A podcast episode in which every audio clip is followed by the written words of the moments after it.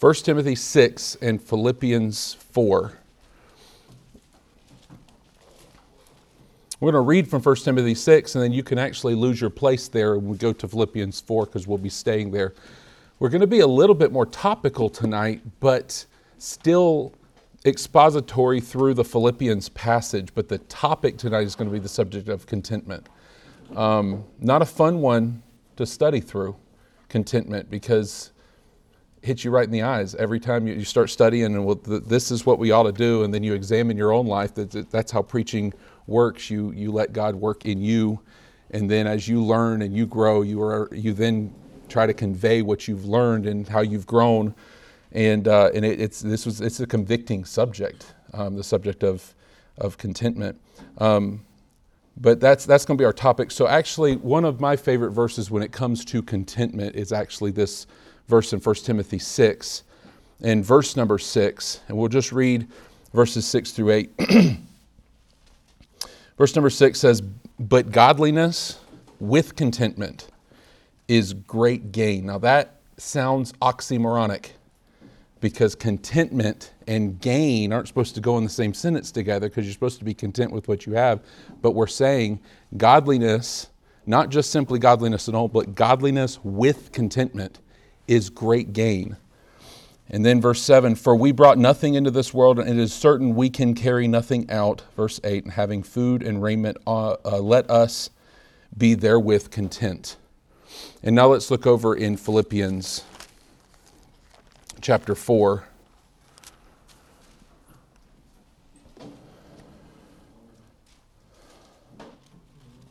I have a hard time with where to start in Philippians 4 because it's such a great chapter of the Bible.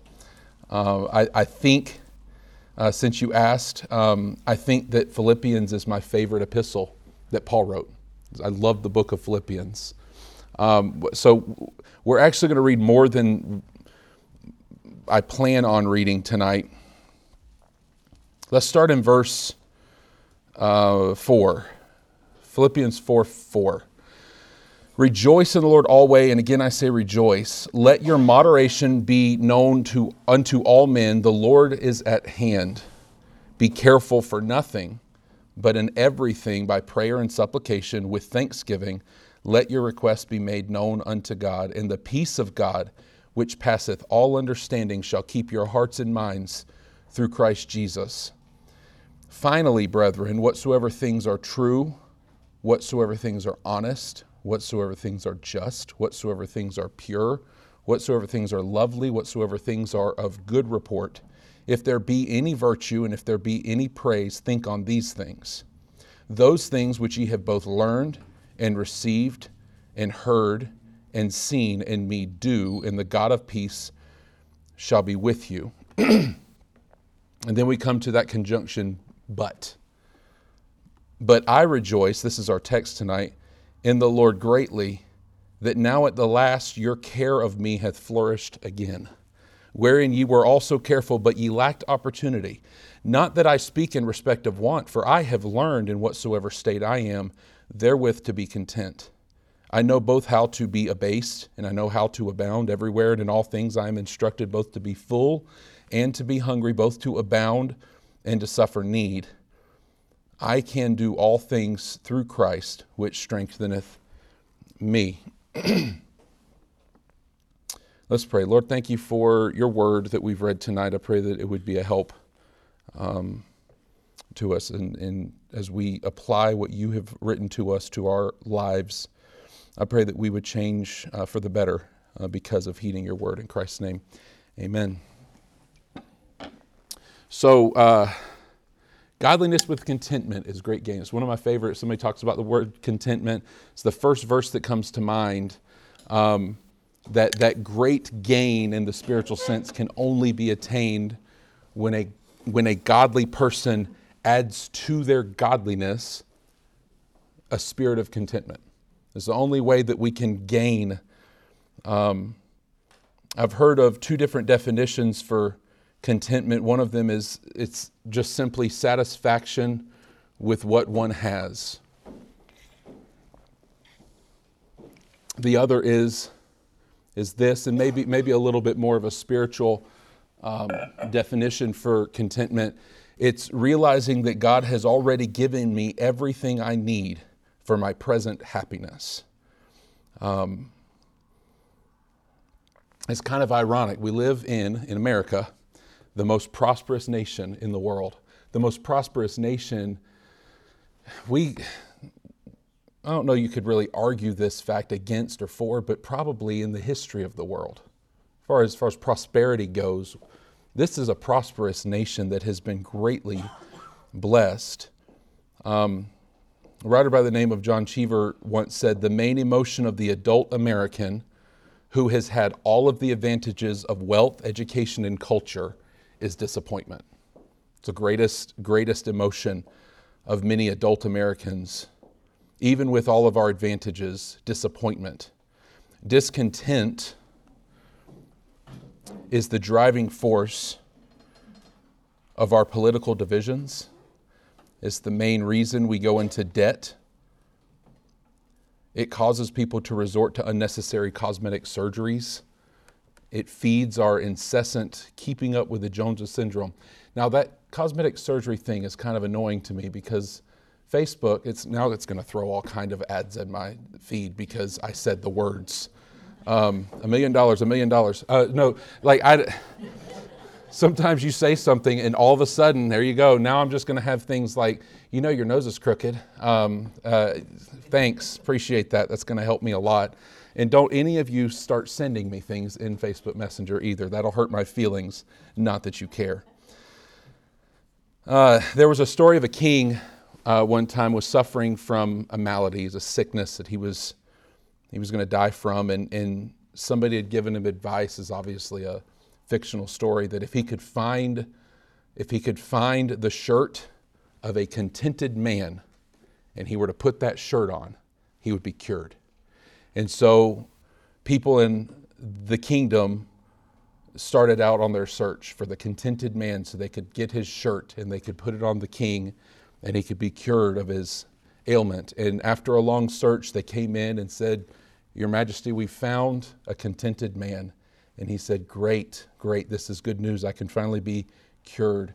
Can I have his shirt? And they said, You don't understand. He doesn't own one. Um, contentment doesn't have to do with what we do and don't have. We, we, we, a lot of times we'll focus on, well, I can be content with nothing or I can be content with more.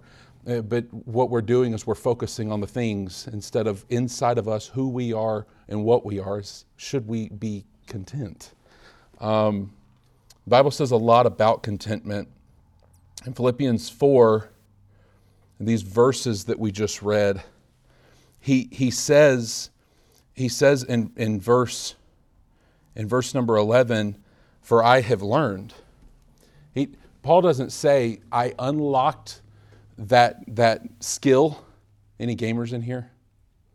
I don't know. I, it, it, was it was grayed out, and now it's color because it's open for me. I can go there now. I've unlocked a skill that's already been in me and built into me. I can be content now. No, Paul says I learned. It, it's this is a this is an act of learning. In verse twelve, he says, "I am instructed." So we have we have this is external as we take in what God teaches us, we can grow in our contentment. Um, it's a learned behavior, it's learned state of being. Um, it's both an action and a state of being. Um, and, ways to ways to discern if and again this this was this has been very convicting for me um, over this week how do we tell if we're discontent? How do we, how do we know if contentment is a problem in our lives? You, you, you find yourself saying two little words. There really could be several different ways of saying it, but I wish or if only. We have those, those something that's out of my control isn't happening like I want it to happen, therefore, and it's uh, more excuse things. If I had more money, or if I had a bigger house or if I had a better car or if I owned a boat. I'm to tell you, I'd take all of you boating if I owned a boat. Um, but it wouldn't make me content because the next thing you say when you own a boat is, I wish I could get rid of this boat. Um, a hole in the water that you throw money into. Just It's just, you find yourself saying, I wish or if only. And 1 Corinthians uh, chapter 10 gives us the idea, if we looked there, it gives us the idea God really doesn't care for grumbling and complaining and discontentment. He, he doesn't like it, uh, it doesn't please Him at all. And, and the main reason is when we, when we examine our lives and we find areas in our lives where we have discontentment, what we find is um, we're displeasing to Him with our lives. And, and it's for the, this, this is the reason why. First of all, it, it, it betrays a lack of faith. If, if I, faith and contentment can be put hand in hand because in order to be content, one must have faith in the one who said he would provide as the need arises. So if I don't have contentment, then I don't have faith. I'm not having faith in God. It denies the goodness of God, is what it does. When I'm not content, um, it, it rejects His sovereignty. I know that's a word we don't like to use in Baptist churches very often, but it, it rejects His sovereignty. A lack of faith in, in the fact that He is Lord over all. Um, it shows an unwillingness for us to, con- to just submit to His management. We, Romans 8:28, we know all things work together for good to them that love God, who are the called according to his purpose. We know that, that in our lives, even when something bad happens in our life, that God can work that together for good. Um, in effect, being discontented or having a spirit of discontentment is like telling God he doesn't know what he's doing or that I can run the show better than him. And we don't say those words. I know I would never say those words out loud to him, but I act them out really good. I'm a good pantomime uh, to, to show him that I think I can do it better. It also reveals an ingratitude for his blessings. Th- this is where it, it's so funny because as I'm going as I'm going through and studying I think it was not this past, but the Sunday before when Pastor was talking. I, I think it was this past uh, Sunday that he was here last, where he talked about the children of Israel, and he talked about he talked about Caleb and Joshua and the rest of the ten spies that went in to spy out the land, and they came back, and what did it say? It says they gave an evil report of the land, the promised land, the land that God said is good that God said is flowing with milk and honey, that God said they've built up their cities and they've planted rows of crops you won't have to build yourself a house. You won't have to plant a thing. All you'll have to do is go and take over the land, live in the houses, and reap the benefits of what they've planted. That's what he told them. It's good. And what did, what did the 10 bad spies say? They brought an evil report. And he said this in the message, and I, I, this, the words echoed. What kind of a slap in the face is that to God when I look at something he's blessed me with? And I say, that's not good enough. I bring an evil report of it. And it, that struck me two weeks ago. I, we, we bought a car, a used SUV. And, and for a while after we bought it, anybody who's, uh, who's talked to me, you've heard me go, well, I don't know. I don't know. I'm nervous. What if it, what if it breaks down? That's an evil report of a blessing that has been given to us in a market where, where cars were very expensive, used SUVs were really expensive, and God gave us the right amount of money to pay cash for a vehicle because we didn't want to go into debt in a new vehicle. And He provides something for us, something that runs great and hasn't given us really major engine problems. And I'm concerned the entire time I'm driving it, nervous. We took the thing to Texas and back, and it didn't even hiccup. But what did I do the whole time we were driving? I told Georgia we were almost home. We were like on 84 in town. And I said, Well, I'm still kind of afraid to mention it. I don't want to say it out loud, but it's been running good, hasn't it? And that I didn't I didn't want to say I didn't want to say we haven't had a single problem because immediately I knew in my mind it was going to conk out on us because God's that cruel because his blessing isn't good. Like seriously, this is how this is how that affected me two Sundays ago. I'm still dealing with it. Um, we ought we ought to be content, um, and, and and it's not just. I, I'm not going to dwell on this long, but man, we sometimes we get we get discontented with features that we have physically that are unchangeable features. I, it, like Abraham Lincoln said one time, because a man called him two faced, and he said, Sir, if I had another face, do you think I would be wearing this one? Uh, but we get, we get this discontentment with something that literally we can't change. Now, Facebook's going to tell me later, you can change your face, plastic surgery. Uh, but we, we get discontent because we're not tall enough or we're too tall or we're things that we don't have control over that God literally, He created us like this. And we spit in His face and we say, It's not good. I have an evil report of this. I'm too whatever because God made a mistake. I, he's, I, he doesn't make mistakes.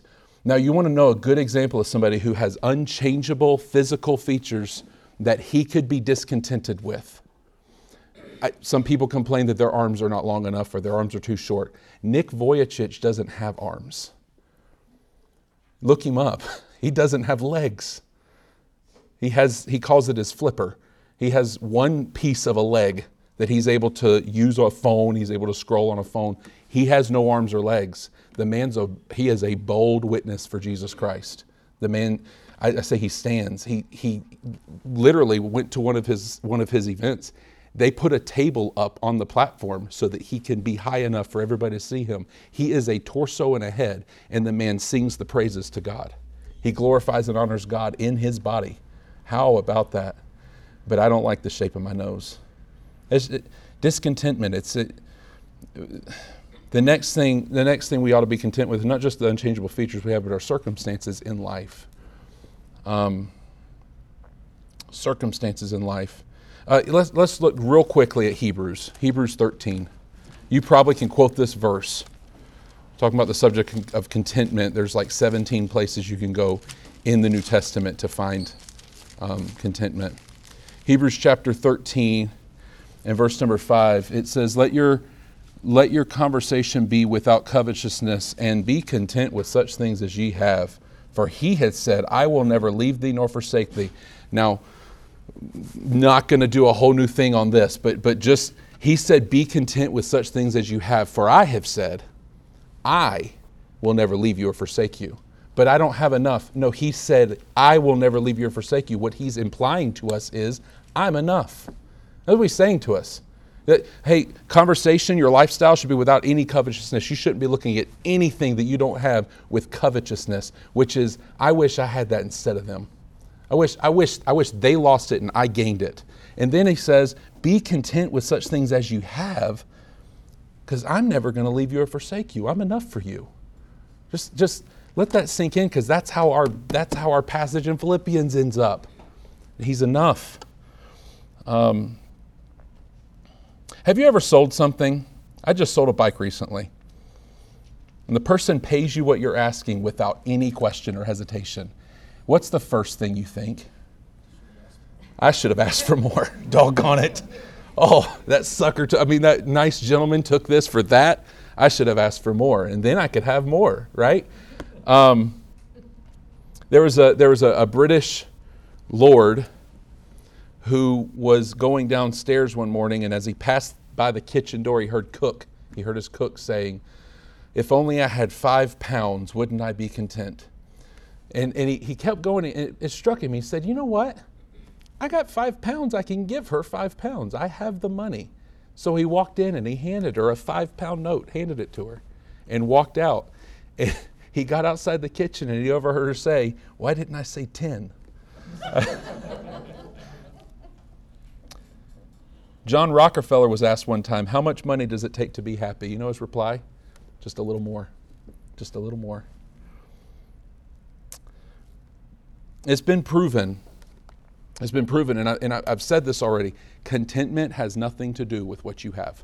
It has, it, if you're focusing on what you do or don't have, then you are focusing on the wrong thing and you will lose your contentment. If you're, you, I got plenty, I'm content. Well, what if you don't have plenty? I don't have anything, I'm content. Well, what if you end up with something more? Like you literally can get out of balance just by focusing on the things. Um, because money and material things will not bring contentment. It comes from within us as we learn from the external circumstances that God allows in our lives. Um, There's an entire multi billion dollar industry out there that makes all of its money on implying discontentment, creating discontentment by saying you need this. You know, if you had this mascara, is that the eyelash thing? If you had this mascara, your eyelashes would look longer. What's the deal with long eyelashes? I don't understand. I'm sorry. Maybe if you like lived in a humid climate, it could help fan your face when you blinked. But I've seen women sometimes that could like blow the paint off of a car by blinking. The the you, have you seen them? They look like they got two like dust feather duster thingies. Anyway, um, you'll be respected on the court if you have these shoes. Definitely not LeBron shoes. Um, sorry. Uh,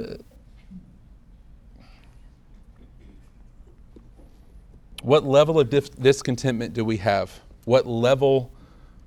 Where, where are we? You, do you complain about the level of income that you have? Not, not do you, are you willing to work hard to get a raise or to find another job that pays better or what? But it's literally sitting in what you have and saying, I don't make enough money, I'm discontented with this. It's, it's a discontentment. Um, is there a jealousy when somebody gets something that you can't afford? I, I get jealous sometimes. I get something really nice, and Al, he bought a bike that I didn't have, and I wanted the bike. And he said, You can ride it anytime you want. And he let me ride it. It was nice of you, Al. It helped our relationship. Thank you. It built, built, uh, built a bridge. Um, have you complained? Think about your week. Have you complained about your car or your clothes or anything else this week? Something, just have you focused on that thing and complained about it? This is how we know that we're being discontented is when we find ourselves complaining about material things.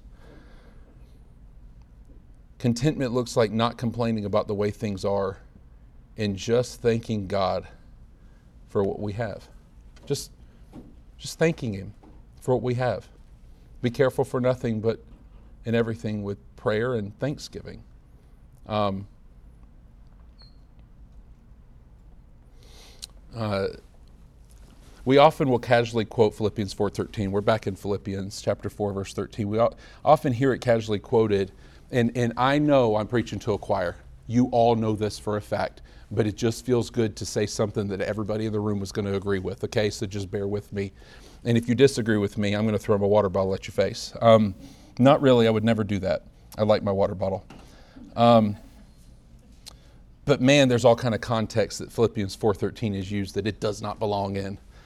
Uh, I can stay on this diet because I can do all things through Christ. Uh, I didn't mean to use that four-letter word in church, but I did. Um, first three letters spelled die, by the way. So just you want to I can get a promotion or I can do well on a test or I can lift this heavy thing or I can what because I can do all things through Christ who strengtheneth me. He gives me strength to do anything I want to do. Because the Holy Spirit, honestly, He's a Leatherman that we keep in our little pocket. We pull it out of our pouch anytime we need to use him and we wield him like our tool because he's our tool, right? The Holy Spirit, we get to wield him however we want to. No, you're his possession. You're Christ's possession you want to do something, make sure it's His work in His way, and He will strengthen you in it. But it ain't about dieting and ah, good night, walking into your boss and saying, Give me a raise, I deserve it, and seeing what happens. Man, we make Him a liar because we'll walk in in those situations and when we tell people that you can do all things through Christ and they walk in and they try to do a thing through Christ and it doesn't happen, then they're like, oh man, what else is this guy lying to me about? Um,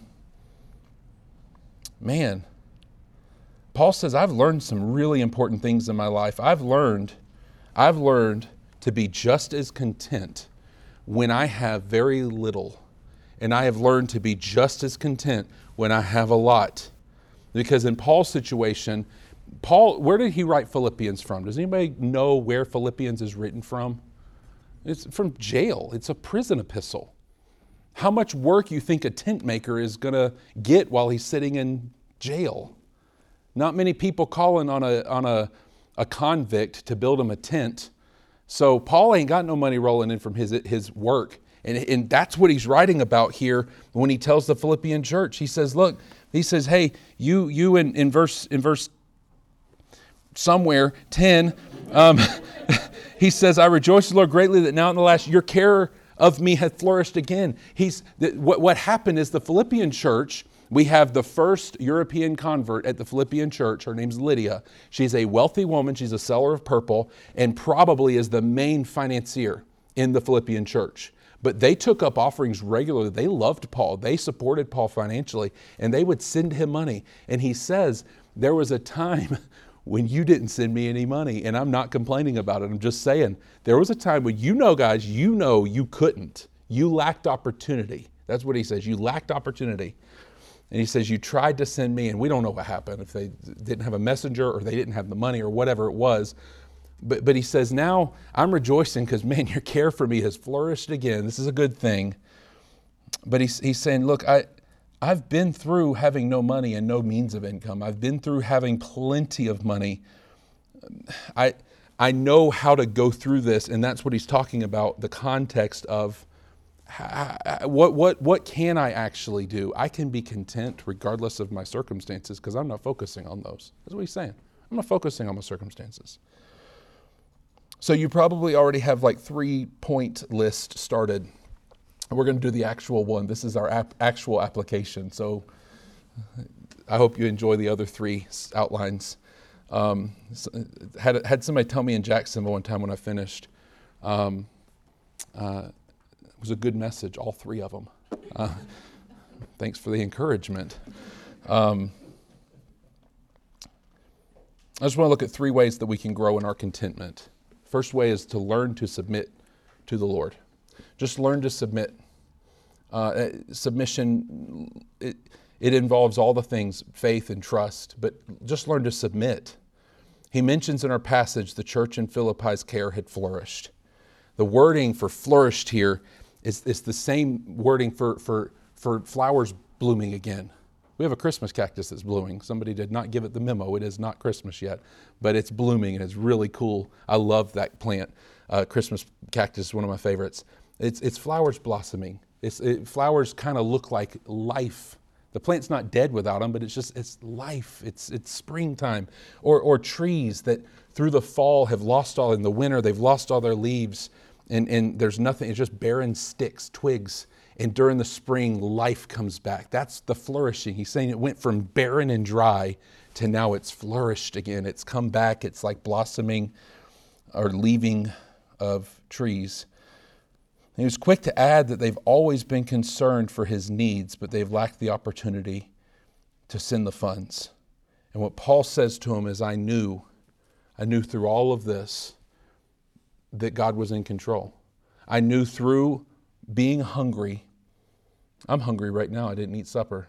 When I say I'm hungry, you got about 30 minutes before I turn into a new person. So we will finish on time tonight. I, I've been, I've been hungry. I've been full. And I didn't, I didn't bother with worry. And I didn't bother with just being, just looking at the plenty that I have and just trusting in it because I was always looking at Christ strengthening me through it all. I, I, I, can't focus on things, is what he's saying.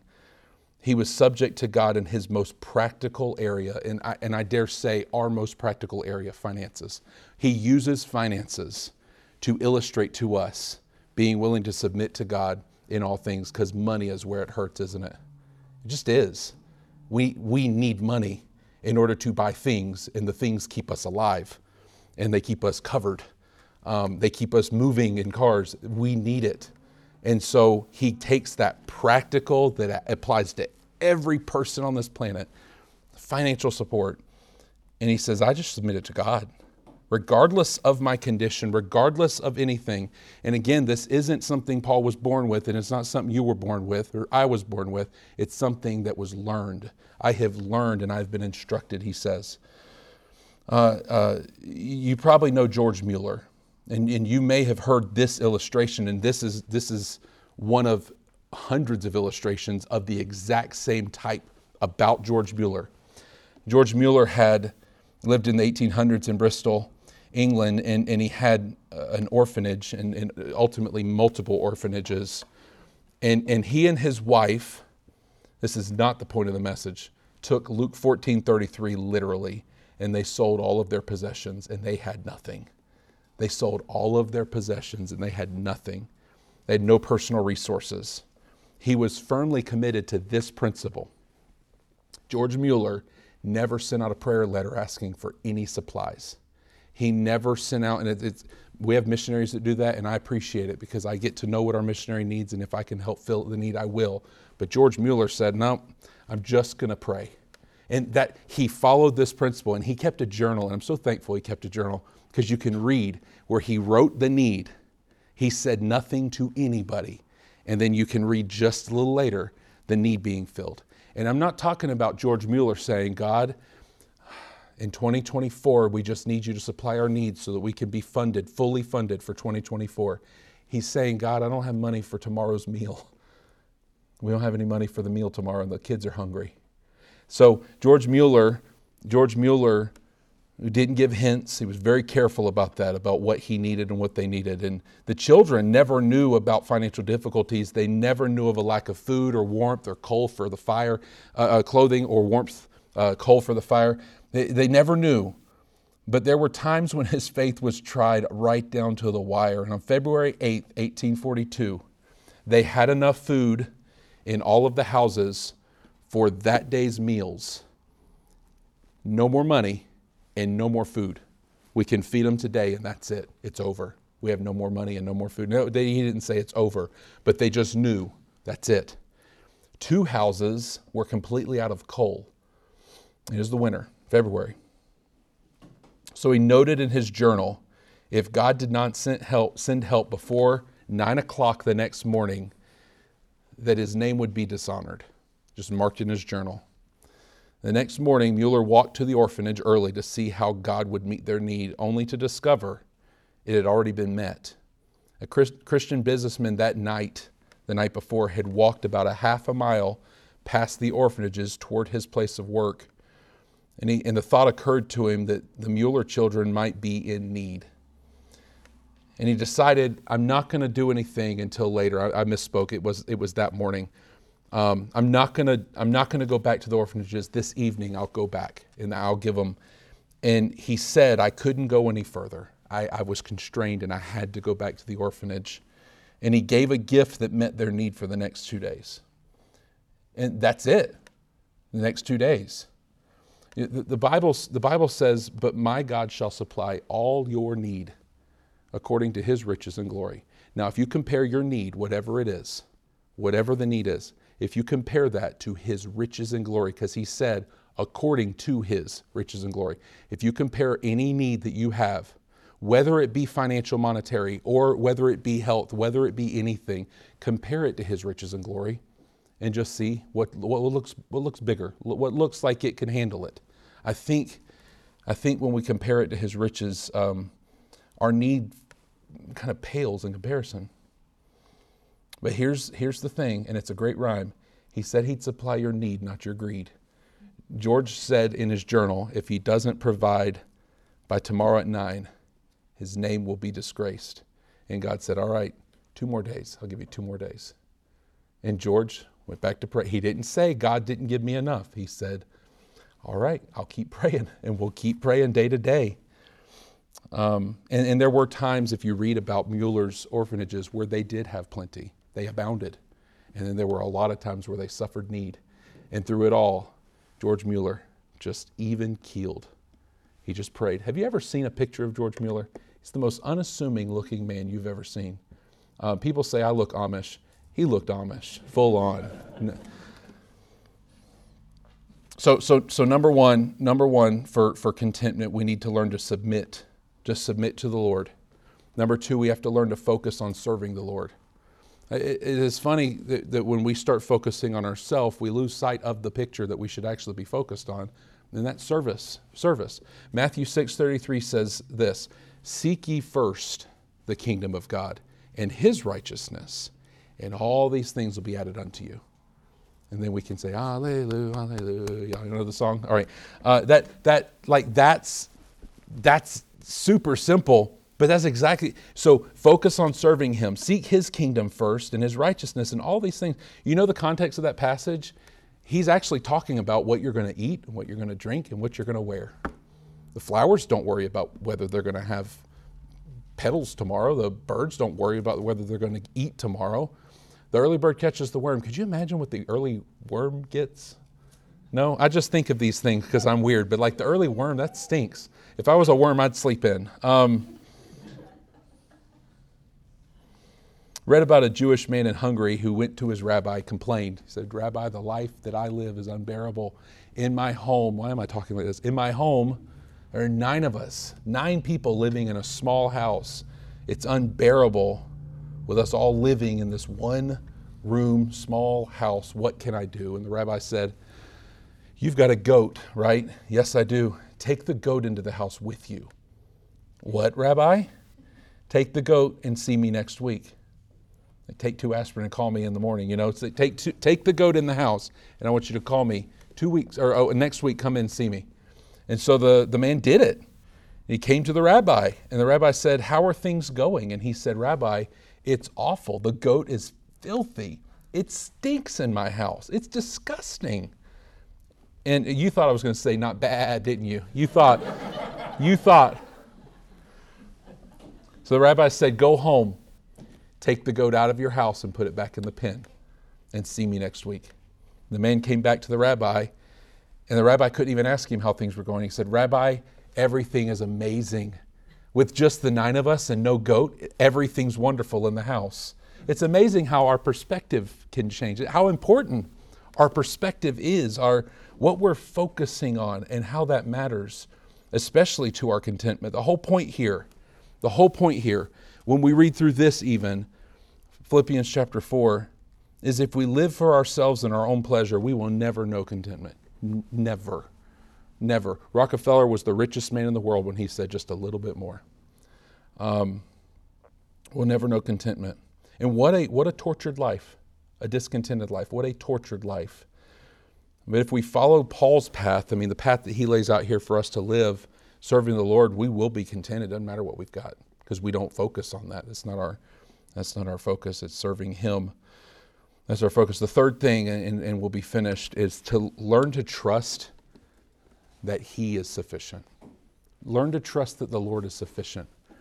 Uh, sufficient, enough, pl- plenty, even. He's, he's enough. I'll be brief because we talked already about this. Paul said, I know how to be abased. I know how to abound. Everywhere in all things I'm instructed both to be full and to be hungry, both to abound and to suffer need. I can do all things through Christ who strengtheneth me. And notice it's not just how to get along through times of need. Paul didn't say, I'm going to teach you how to get along when, when times are hard and you're struggling. Because if we just focus on getting through times of need, we'll be tempted to take our eyes off the Lord and just get worried. You ever worried over a need? We take our eyes off the Lord, we start to worry.